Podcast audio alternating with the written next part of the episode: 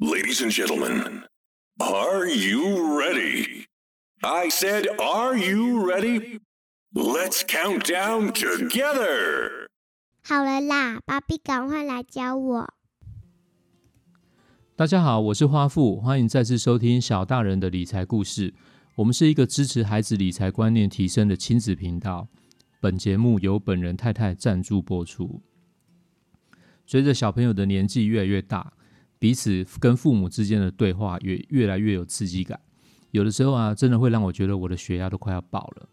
于是我一直在思考一件事情，就是说可以用什么方式在生活当中呢？那带动孩子他理财的这种观念提升，或者是建立他一些兴趣，而且主要是要给他一些正确的观念。当然呢，我也不落俗套的用帮忙做家事的这种设计来对他提示，如果完成的话，就给予呃就可以给他一些零用钱来做奖励，看能不能激励一下花女我的女儿帮忙做一点家事，然后顺便呢也可以赚一点零用钱。结果我完全被打击了。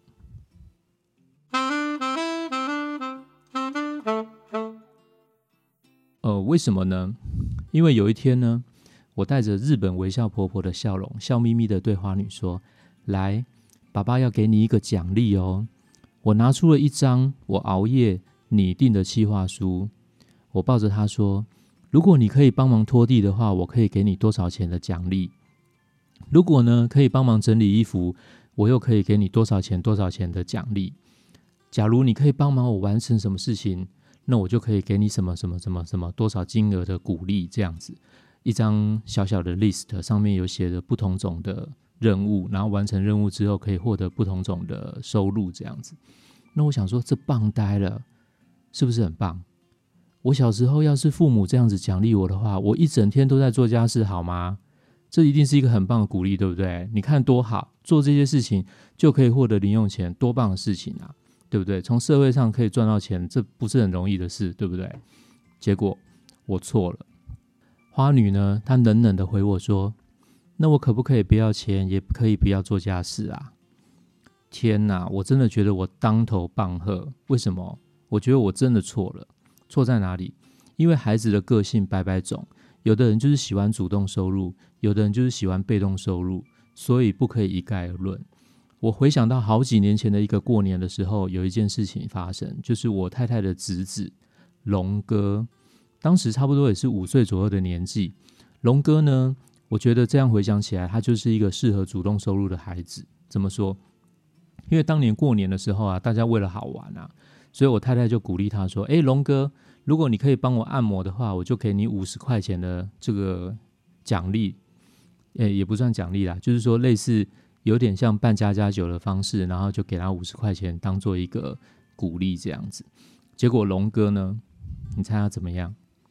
他立刻挽起袖子，然后跳到椅子上，奋力的帮阿姨在肩膀按摩。他抓龙，坦白讲，我是觉得他抓的蛮确实的啊，就是可以看得出来他在抓龙的力道当中存在着他很想赚钱的那种企图心。抓完之后呢，他立就立刻就跟这个客户收五十块钱。阿姨给了他五十块钱硬币啊，当然是台币五十块钱。龙哥还问说啊，不是人民币五十块钱啊？哦，因为人民币五十块钱是纸钞，所以他分辨了出来。你看看，你看看这个孩子多么有事业心，是不是？之后的几个小时之内呢，只要我们吃完东西或者在休息闲聊啊，龙哥就会过来贴着阿姨说，要不要再按摩一下，或者是要不要抓头洗头发？不是真的洗头啦，就是说好像模拟。这个洗头发之后再按摩头皮的那种样子，通通通都是五十元哦。龙哥就一直追着阿姨说，再按摩一下，然后再花个五十块，再花个五十块，是不是很有，是是不是很有企图心？一天下来呢，这个阿姨好像花了几百块钱吧，我也不太记得了。虽然说这是一个很有趣的故事啊，但是也提醒了我，父母呢应该要细分孩子的个性，来对应设计适合他的理财观念，对不对？台语也讲哦，行李给他拍生，的确是这样。有的人就是喜欢创业，喜欢做生意，喜欢追求主动收入；有的人就是不愿意冒险，就是喜欢稳健的收入。所以不要去强迫。像是花女，她就是不喜欢主动收入，那我是不是应该就要对她来设计建立被动收入的概念呢？OK，于是我想了好几天，我就设计了一个另外的方式，重新跟她说明。我又再度露出日本微笑婆婆的笑容，抱着花女说：“哎，爸爸跟你讲一下啊，嘿，当然这次没有气话术了，这次很简单，我拿出了一个金色的小猪铺满。你喜欢逛街吗？喜欢，当然女生逛街是天性嘛。于是我又问花女说：那你喜欢买东西吗？花女说喜欢，当然女生买东西是天意嘛。所以呢，我就说：那你想买东西哪来的钱？是不是需要钱你才可以买东西？不然的话，你没有钱，你只能逛街，而且看着别人买东西，对吧？有没有很痛苦？有一点痛苦，对不对？所以呢，爸爸跟你来约定一下，你可以不要为了钱而做家事了。为什么？因为做家事呢，是你本来就应该要分担的事情，你还是要做家事，但是我不会给你钱当奖励了。可是呢，我只要你。把每天做事情的顺序调整好，你就可以从这边获得我每天给你的五十块钱。很简单，就是你先做该做的事情，再去做想做的事情，好吗？就这样，每天回家，你只要回家，把自己该做的事情先做好，然后再做想做的事情。顺序对了，我每天都可以给你五十块钱，一个金色的金币来做奖励。诶。真的很有效果，为什么很有效果？我在想啊，是不是小朋友对于这种金色的钱币好像都很喜欢？至少呢，我们这个方式已经实施了一阵子，他的确都是有先去做他该做的事情，然后再去做他想做的事情。诶，花富这方面我觉得还蛮欣慰的，至少我希望这个状状况可以一直维持下去。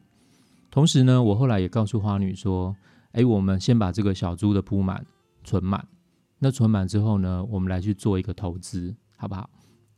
投资之后呢的钱就可以拿出来买东西，好吗？那花女呢，这时候就问我，我觉得这是人性啊。他问我一件事，他说可不可以存满之后就直接买东西，好不好？那我想说啊，太好了，我又出现了机会可以好好的说明了。我就跟他解释说，如果你存满了一只小猪铺满，你直接拿去买东西。那你是不是就花掉了一只小猪铺满的钱？但是如果你存满了一只小猪铺满，你把这个钱拿去做投资的话，每一年你都可以得到一笔钱。很多很多年之后呢，你花掉的是超过一只小猪的钱哦。那你这样想一下，你是想花掉一只小猪的钱，还是想花掉很多只小猪的钱？哇，他马上就理解了。好，那我们就来投资，让我们每年。就是投资可以每年给我们一点钱，那我们再去买东西好不好？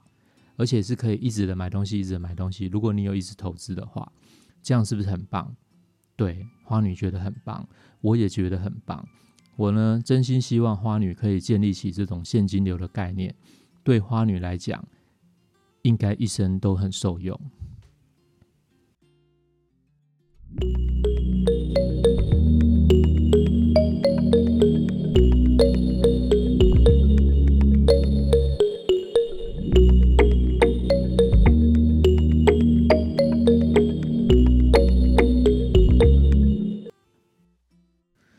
好，接下来呢，我们从刚刚谈的内容呢，再细谈一下，呃，建立现金流的习惯有什么好处？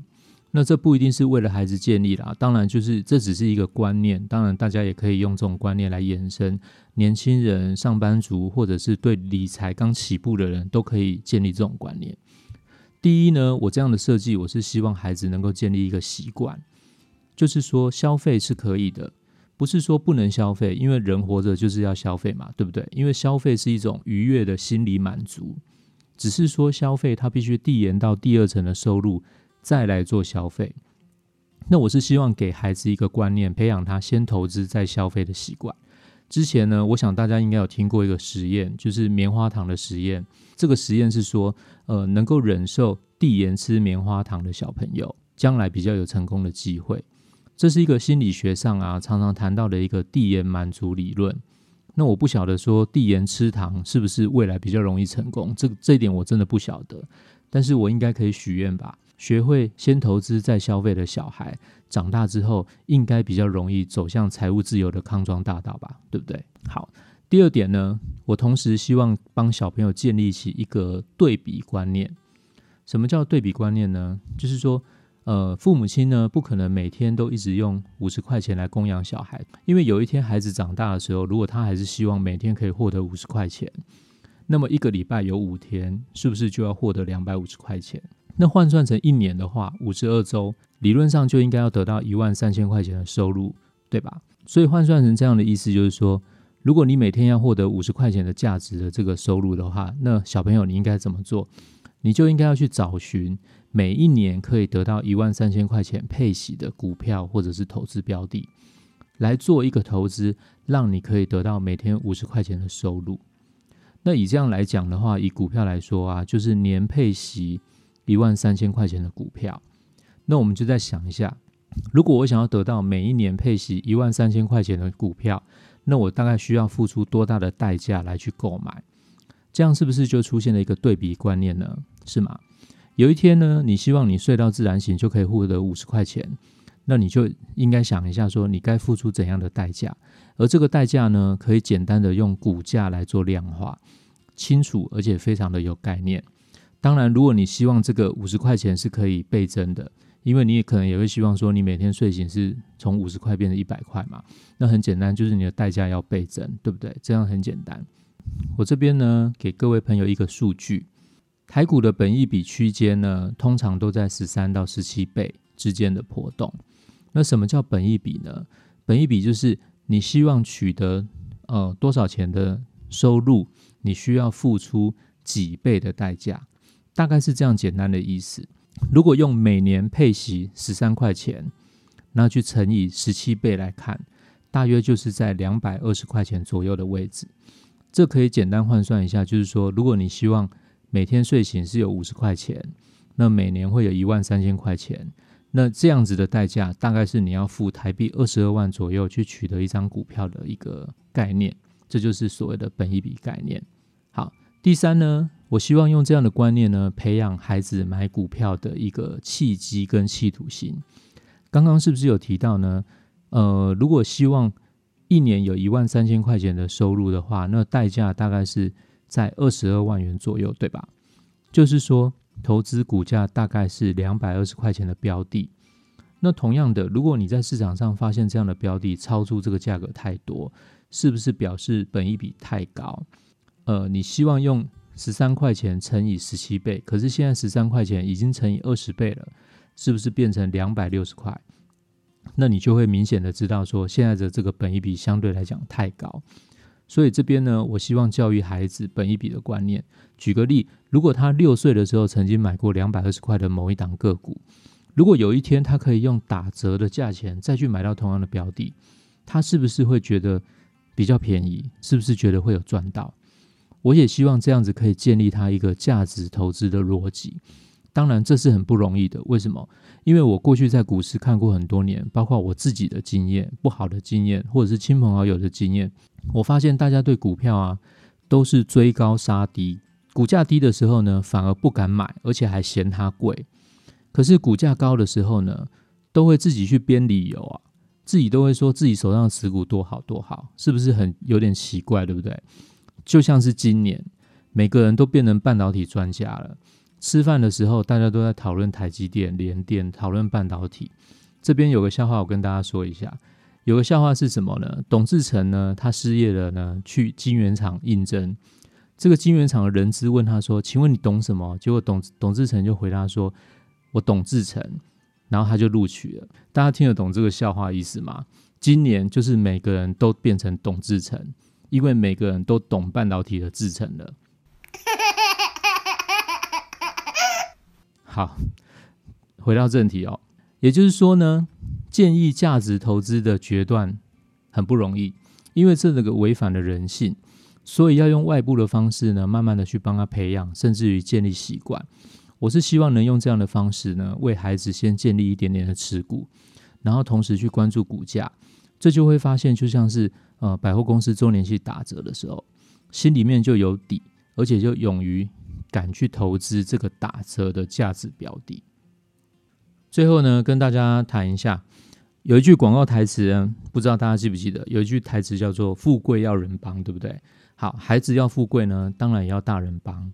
那大人可以帮小孩什么呢？那我把它归纳出来一下。我认为呢，第一件事情就是先帮他挑一个漂亮的铺满，然后叮咛他每天都完成该做，就是约定好的事情的话，可以获得五十块钱。那重点是提醒他已经达到什么目标了。我觉得不要忽略父母的肯定跟孩子达成目标的成就感，因为小朋友的个性啊百百种，但是对于成就感都是一样的。当他达成五百块钱的成就的时候啊，他就会更想要去追求下一个目标一千块钱。相信我的经验哦，孩子越存钱的话，他真的会越想存钱。第二呢，大人还要帮忙小孩子什么事情呢？就是在存好铺满之后呢，帮忙他挑选股票。有的朋友可能会说：“怎么挑？我真的不会挑股票。”那可以参考，除了我之前有谈过，就是买呃自己或者孩子喜欢的标的之外啊，如果觉得还是很犹疑，不能够下决定的话，那我觉得就从台湾五十的成分股里面去挑，因为这个是台湾五十这五十档标的啊，其实就是台湾前五十强市值的标的。那它会有今天的地位呢，一定是相对来讲是。有营业规模的优势，或者是有特殊的商业模式，或者是有独特的产业地位，所以它才会在前前段班嘛，对不对？相对来讲呢，这些标的它比较不容易受到一些个人意志主导而发生翻船的事件，或者是说呃经营上有一些人谋不臧的恶意经营，风险相对是比较小一点。而且对我们这些股民来讲啊，这些产业都是国家级或世界级的产业。都是你我做不来的公司，对不对？那我们为什么不试着投资看看呢？我自己做不来，我总要投资做得来的那些人嘛。而且他又是台湾的前段板，那何不试试看呢？对不对？那当然，一开始的时候不一定要存到一千股整股的金额再去买进。我会认为五十股、一百股也可以慢慢买，因为你买进了之后，你就有一个买进价，你就会去参考你之后买进的价钱是高还是低。那慢慢的，你就会建立出很多的长期部位，慢慢就可以看到一些成果展现。好的，那最后呢，记得用投资赚来的钱拨出一部分给孩子适时的奖励，而且可以告诉孩子说，这就是你参与投资所获得的成果。一样的，让他有成就感，他就会越做越有劲，越投资就越想投资。OK，我们来回顾一下我们刚刚所谈的内容。我们今天主要是希望能够培养孩子现金流的习惯。那这样的目的主要有三个：第一个是希望他能够建立先投资再消费的观念；那第二呢，希望他建立起对比的一个概念，就是说他需要付出多少的代价才能够获得呃每天有五十块钱的这种收入。第三是希望他能够建立起一个本一笔的概念，知道说哦某一些状况是属于股价打折，这是价值型投资很好的买进契机。